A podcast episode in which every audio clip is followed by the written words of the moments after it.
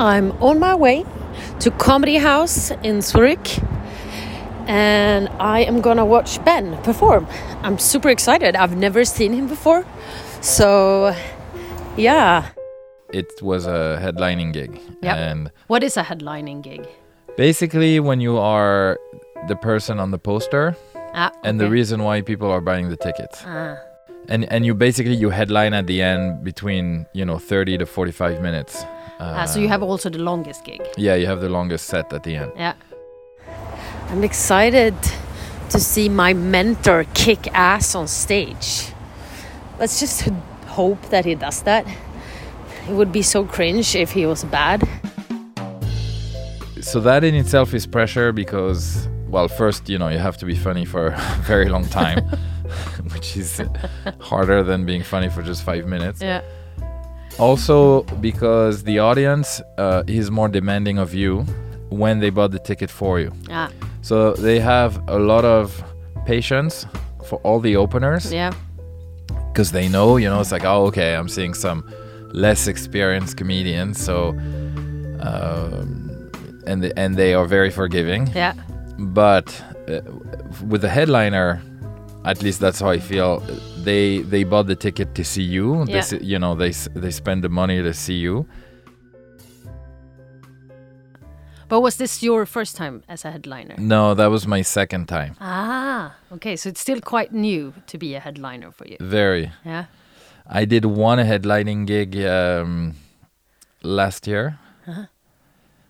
And it didn't go as well as i wanted to Okay. So that's a that's another reason why it was high pressure Mm. because I wanted to do such a better job than last time. and why didn't it go well last time? Um, so many reasons. One was that uh, I was very nervous Mm. and I put myself so much pressure.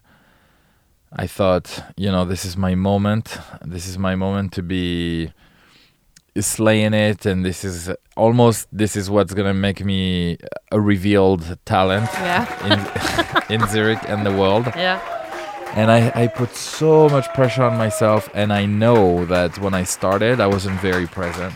When I look at the tape, I'm like, "Ah, who's this guy? Like, very, uh, and because I was feeling very unconfident, I was trying to seem too much that, oh, yeah, everything's okay. I'm in control of what's happening. And it was a disaster. like, okay, it was not a disaster, but it, it wasn't great. Okay. Um, I wanted it to be great. Okay. Um, also, one of the openers who actually was going to be the headliner until I decided, you know what, it's my 40th birthday, so I'm going to headline. So you decided yourself that you're gonna be a headliner? yes, I decided. Okay, I have headline for, I actually, I have headline for other shows, uh, but for the purpose of this podcast. and, oh my God, um, he was so good. I mean, he slayed uh, really and then you know i was backstage and i and i i got scared Okay. i got super scared i was like you know and when i went out i was like you know as a producer i should have he should have headline you know if i just opened just before him with even with a 30 minute set and he would have done 45 would have been a great show Okay. and i was like i fucked up But do you usually listen to the the, oh yeah the I- lines I re- before the, the guys before or the, the people? Yeah, yeah, Yeah. yeah. Because I like to, I like to feel what is the atmosphere in the room, Mm-hmm. and I also like to to see what's going on in the room. Um, often there's audience interaction, Mm. and and you want to know w- what's what's been up. Okay. You know. Uh. Um, Yeah. which which I did on Thursday. I, I, Yeah, yeah, because I was in the audience. Yeah, as you were mentioning, I, I went to to see you, and uh, to be honest, I was a little bit nervous. So that was yeah, that was the third reason why I felt a lot of pressure because I thought if I bomb or if it's not great, this is the end of this podcast. yeah, I felt a little bit like that as well. But You didn't. I, I was super impressed of you, and Thank it- you. yeah, it was uh, it was really fun, and I was uh, laughing a lot. But what I noticed is, uh, I mean, uh, during the times, the COVID times, there were not that many people. It, there was a big stage, so first of all, when I entered it, I was like, "Wow, this is this is a real thing, right?" Yeah. But then, uh, uh, since also it was kind of big and people were spread out because COVID safety and everything, I also felt a, felt a little bit stressed. Uh, like, how are you? How will you pull off uh, uh, something when? Yeah. So I was happy. So what was good about also Thursday? It's it it was not. Um, it was not my first time doing a socially distanced gig. Ah, okay. Uh, you know, I have done a few, so at least psychologically, I was prepared for that. Yeah. When the audience is spread out, you know, it just doesn't. First of all, there's less people, so there's less laughter. Yeah. Um, it doesn't travel as much. No. But I think these are great conditions, and even without COVID times, I actually think that the gigs when you only have three people, four people, are are so good because you you have to really own what you're gonna say, Mm. and this is this is such a good training. I mean, of course, you don't do it for that, right? You Yeah. don't, you don't work so hard to be speaking to three people but it's such good training Yeah. and in these times when you know because first of all we have less uh, you know we have less capacity because we have to they have to socially distance and on top of that people are scared to come out Yeah. i have some friends who were sure they were going to come and last minute they said listen my partner is really upset if i go Mm. which i get as well Yeah. you know Yeah. i think today people make their own Yeah. Choices. It's very unclear what is the right thing to do. Yeah. You just do whatever you feel comfortable Yeah, with. yeah. So many people did not. So we could have had, we could have had maybe uh, forty more people Mm. in that room. Mm. But Yeah. yeah, people are nervous. But I also feel like, uh, well, there were a couple of things because we were also we had to wear masks, and that must be uh, a little bit weird. So- being on stage and just looking at eyes, and you can't really see face Yes. expressions, and, uh, and I was also very glad that this was not the first mask gig Yeah. because I've done it all. So I've done socially distance without masks, yeah, and then they added the masks, yeah, and that's kind of new uh, f- since you know two weeks. yeah, So thank God I had had I had had a gig before uh, when I knew the laughter is a bit muffled. yeah. I tried to to laugh super loud when I laughed. well, I hope you didn't force yourself. I, I hope it was natural. it was, it was, Okay. Mm. it was, it was. You were really funny, and I, I yeah. Yeah, I enjoy your jokes about your wife. we talked about them a little bit before, but then I laugh extra hard because. Oh yeah, because we knew you knew. Yeah. Yeah, yeah.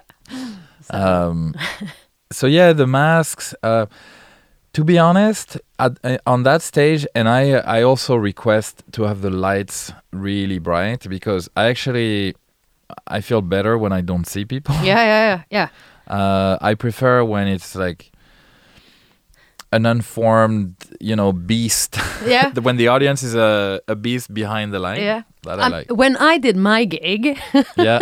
then I felt the same. And when I got like stressed or, you know, then I moved myself so I had the spotlights in my eyes so I couldn't see anyone. Yeah. Uh, because I totally agree that it's easier if you don't Much see. easier. Yeah. Much easier. I think as long as you still communicate, like uh, as long as you're still conscious that there is there are there are people behind that wall of light, Yeah. and you're still addressing them Yeah. instead of just you, you know, being doing your thing. I prefer that. So I didn't really. I, I mean, you can still discern a little bit. So yes, people were having masks, but that wasn't so uh, bothering. No, okay. And to be honest, if people are laughing, the masks, you know, doesn't block the laughter. So that's Okay. so that was that was a good thing. But definitely with less audience, social distancing, less capacity, people scared, you you have to punch harder. Mm. You have to punch harder. And how do you do that? Like, how do you get yourself to punch harder, and especially when there's less people in the audience? So deep breathing. but it's true, like you know, when you do theater classes, they tell you to breathe, and definitely you should speak on an exhale. Ah, And so when I know I have to attack, so that's my expression. you know, when conditions are what they are. So, for example, COVID gig or or maybe comedians before kind of bombed, yeah. and you have to attack. But actually, you should always attack anyway. Uh, but I, I made sp- special um, conscious effort to really breathe in everything I have to say. Every line is with a breath, you know, and that that allows me to to project, and that also kind of gives confidence in the audience when you for the audience confidence in you Yeah, if you do this. Uh, Can, so can you give an example? Like, you breathe in and then you say everything you need to say when you breathe out, or what? What's? I don't get it. yeah, well, kind of. I had a super fun joke and it was just like what? No? No, so okay, so so this is actually this is another tip for you, Clara. No, okay. Uh, my my performance really stepped up when um after I followed like an online course, Mm-hmm. which which had a uh, some very good few tips. I've re- I've ca- I'm careful now because I recommended it to a couple of friends and they were like, oh, "This guy's uh, is so arrogant," or and I was like, "Okay, I don't know, maybe," but he's given me two tips that are like the best tips. okay. in the world. Um, so one is to break down your text in a series of lines that you do on an exhale. So every line of text is what you can say in a breath. Okay, so so so it gives you you know so I write my text like this now. They look like poems. They're Yeah. not. They're not. As you've seen, it's not poetry. but um, so first of all, already when I you know uh, this is how I write my text.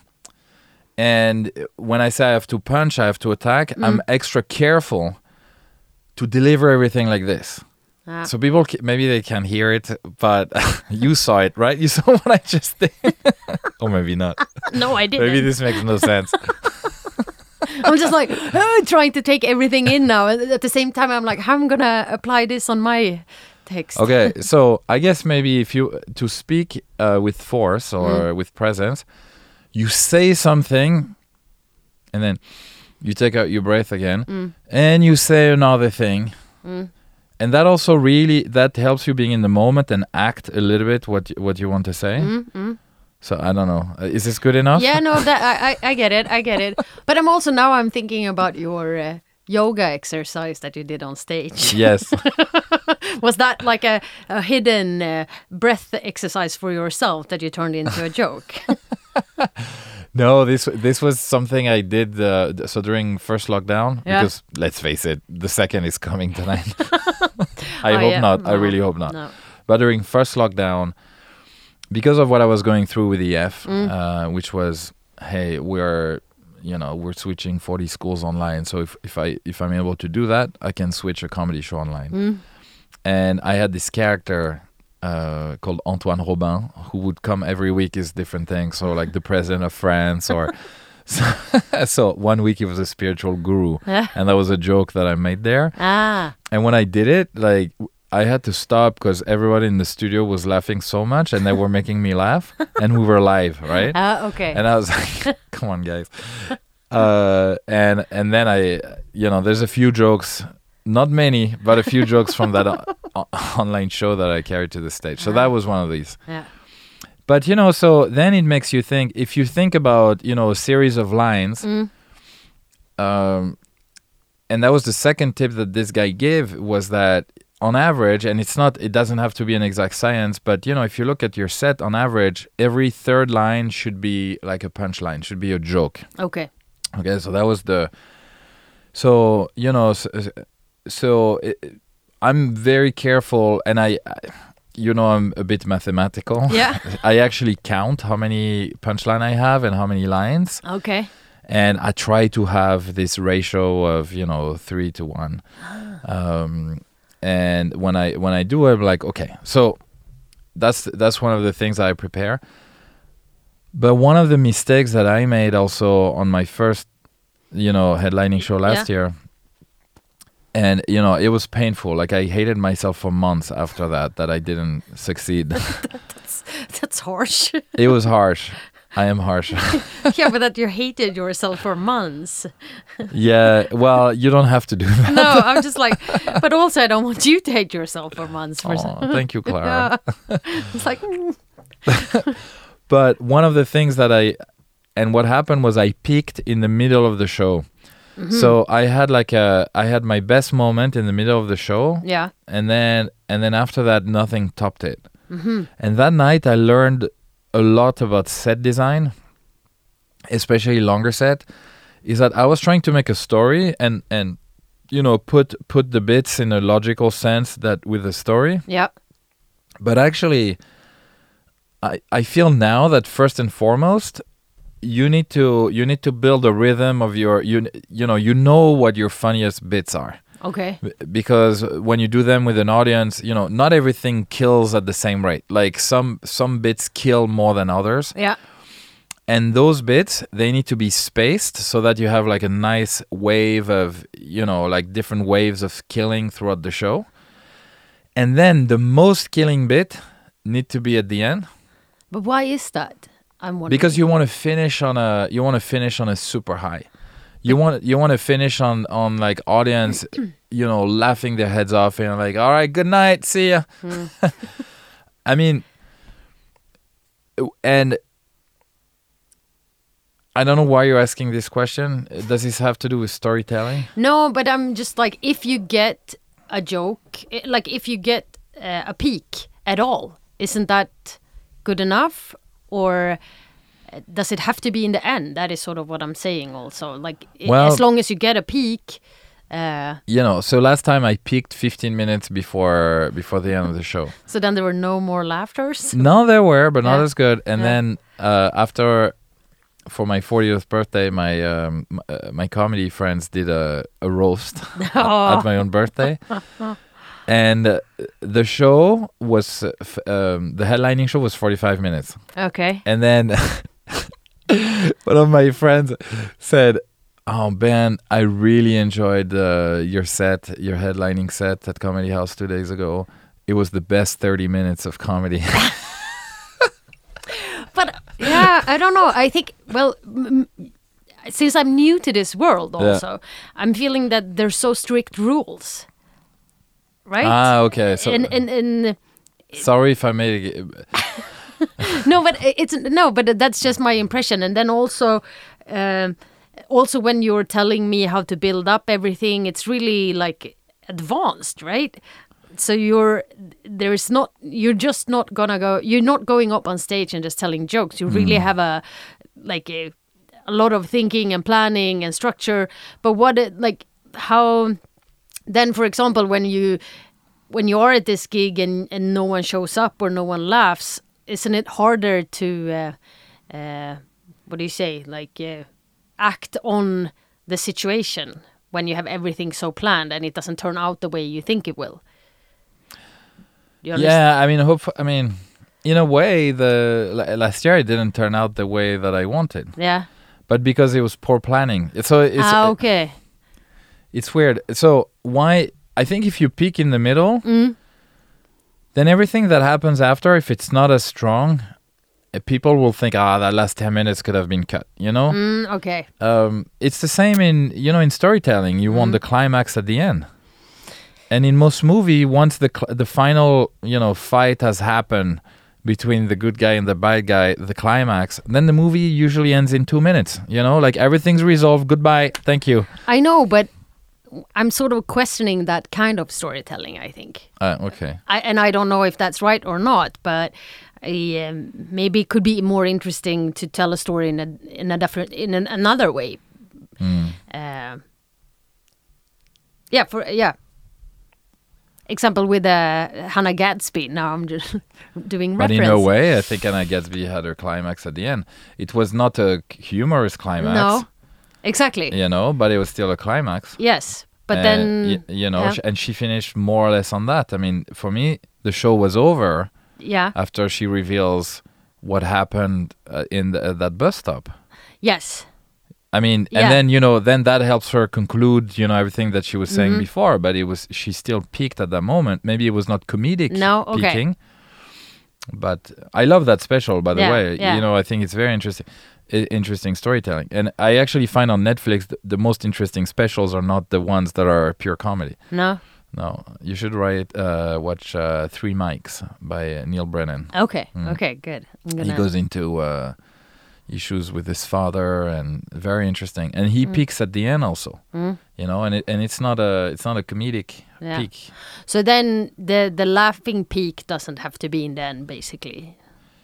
I think in general, in general, it has to be a, a peak at the end. In my in my opinion. Mm. Now, uh, at this moment, I don't have a, a, story. I don't have a dramatic story to tell. I Mm. just have jokes. Mm. So in that, um, I tried to have a story last year. So that's why I didn't try this year. this year, I just wanted to succeed. Okay. Yeah. Um, I just have jokes. So uh, Mm. if you just have jokes, Mm. uh, your climax is your best joke. Mm. Is your is the best joke of the show. Mm. And then what I also would recommend is that at the beginning you should have probably your second best bit in the very beginning, so you pull the audience very fast. Yeah. So you don't wait. Yeah. So that's why usually my French material, you know, uh, people respond very well to it. But then my Swiss material in Switzerland, you Mm. know, like if I would be outside, I would do it differently. But when I do it here, the Mm. Swiss material is what people respond the best to. Yeah. So now I, I the longer set always start with the French and with the Swiss. Mm. And so this time I was very careful, but then also within the bits I did the same. So I would start with like the second best joke Mm. and finish with the best joke of that bit, which I never did before because I, I thought, you know, oh, you need to have some kind of a logical Mm. sense. And honestly, like that's what allowed me to just carry, you know, through through the set, and th- that structure gave me a lot of confidence. So you know, you come in, you have the pressure, it's headlining. Mm. Clara from the podcast is there. you can't fail, No. otherwise it's finished. People are afraid to come Yeah. um, you know, there's less people. You need to have, you know, y- y- to rely on you, your. you need to rely on the tools. Yeah. And that that structure really gave me a lot of, uh, yeah, a lot of, of confidence, and and I thought it was a, a good tool. Yeah. And that's what's allowed me to carry the wave throughout. And honestly, time went so fast when I was up there. Mm. I thought, I thought I, I screwed up. I Why? thought because I, I had planned to be, you know, between 28 and 30 minutes. Yeah. And when I start to get 28 and 30. Uh, okay. it's really exact. I, yes. Yeah. Well, um, you're gonna get uh, that kind of that kind of outlook on life with me, Clara. I apologize in advance. I'm a little bit more floaty or whatever you Yeah, say. maybe you can teach me to Yeah. be a bit more relaxed about these things. So anyway, and so uh, when I stepped into the Swiss material, I felt shit, like, because I honestly thought I had been on stage for only ten minutes. Ah, okay. and I thought, shit, I screwed up, but I don't know what else. Like, and really very fast, I was trying to see what joke did I forget, Yeah. and I couldn't, I couldn't figure it out. So I was like, fuck, okay, let's do the Swiss material. Yeah. I did it, and I honestly thought, all right, I've been here only like 10, 15 minutes, Yeah. And then How wh- long was it? I don't remember. Or I didn't Uh, time it. 28. Oh, it was 28. well done. right on time. Yeah. Very Swiss. Yeah. You know, Swiss precision. and um, Yeah, so you, you, you lost track of time because, yeah, yeah. and that was the first time this this happened to me. W- Why do you think that happened now? Or like at this gig? What, what was different so you lost track of time? being being in the moment, having a good time, enjoying myself, but also getting successful feedback from the audience. Mm. Um, yeah, Was this your best gig ever? well, uh, it was my best uh, half an hour gig ever. Yes, um, but you know, I have heard a lot. uh, You know, that room normally. Mm. I mean, we don't always sell out, right? When we sell out, it's uh, 200 people. Oh, it's that many people. Yeah. Yeah. And usually we never sell less ticket than uh, you know 130. Okay. So in that sense, I have heard much bigger laughter Yeah. Yeah. yeah. in that room. Um, but you know, considering the circumstances, Mm. like that was that was pretty successful. So, even though there were not that many people, it became one of your best gigs yeah. ever. Yeah, yeah, yeah. That's kind of cool. So then it doesn't really have to do with how many people in the audience. It's more about the, yeah, the response of the the people who actually No. are there. And actually, and I got you know I got I got when you get Instagram followers after a gig, you can tell if it's gone well. Ah, okay. how many followers did you gain after this gig? I, I don't want to say because it's gonna sound ridiculous, but it was a big victory to me. Ah, say it. But listen, uh, that room where you did your first gig, Yeah. the week before I did uh, the open mic there, Yeah. and there were only four people in the room, Ah, Okay. and it was kind of weird. But I was like, okay, you know what? I'm just gonna go for it. Mm. So actually, the same thing. Like, I'm gonna go for it. I'm going to punch, and then I also had, I I re- during lockdown I. T- uh, I learned how to do a Rubik's cube. Okay.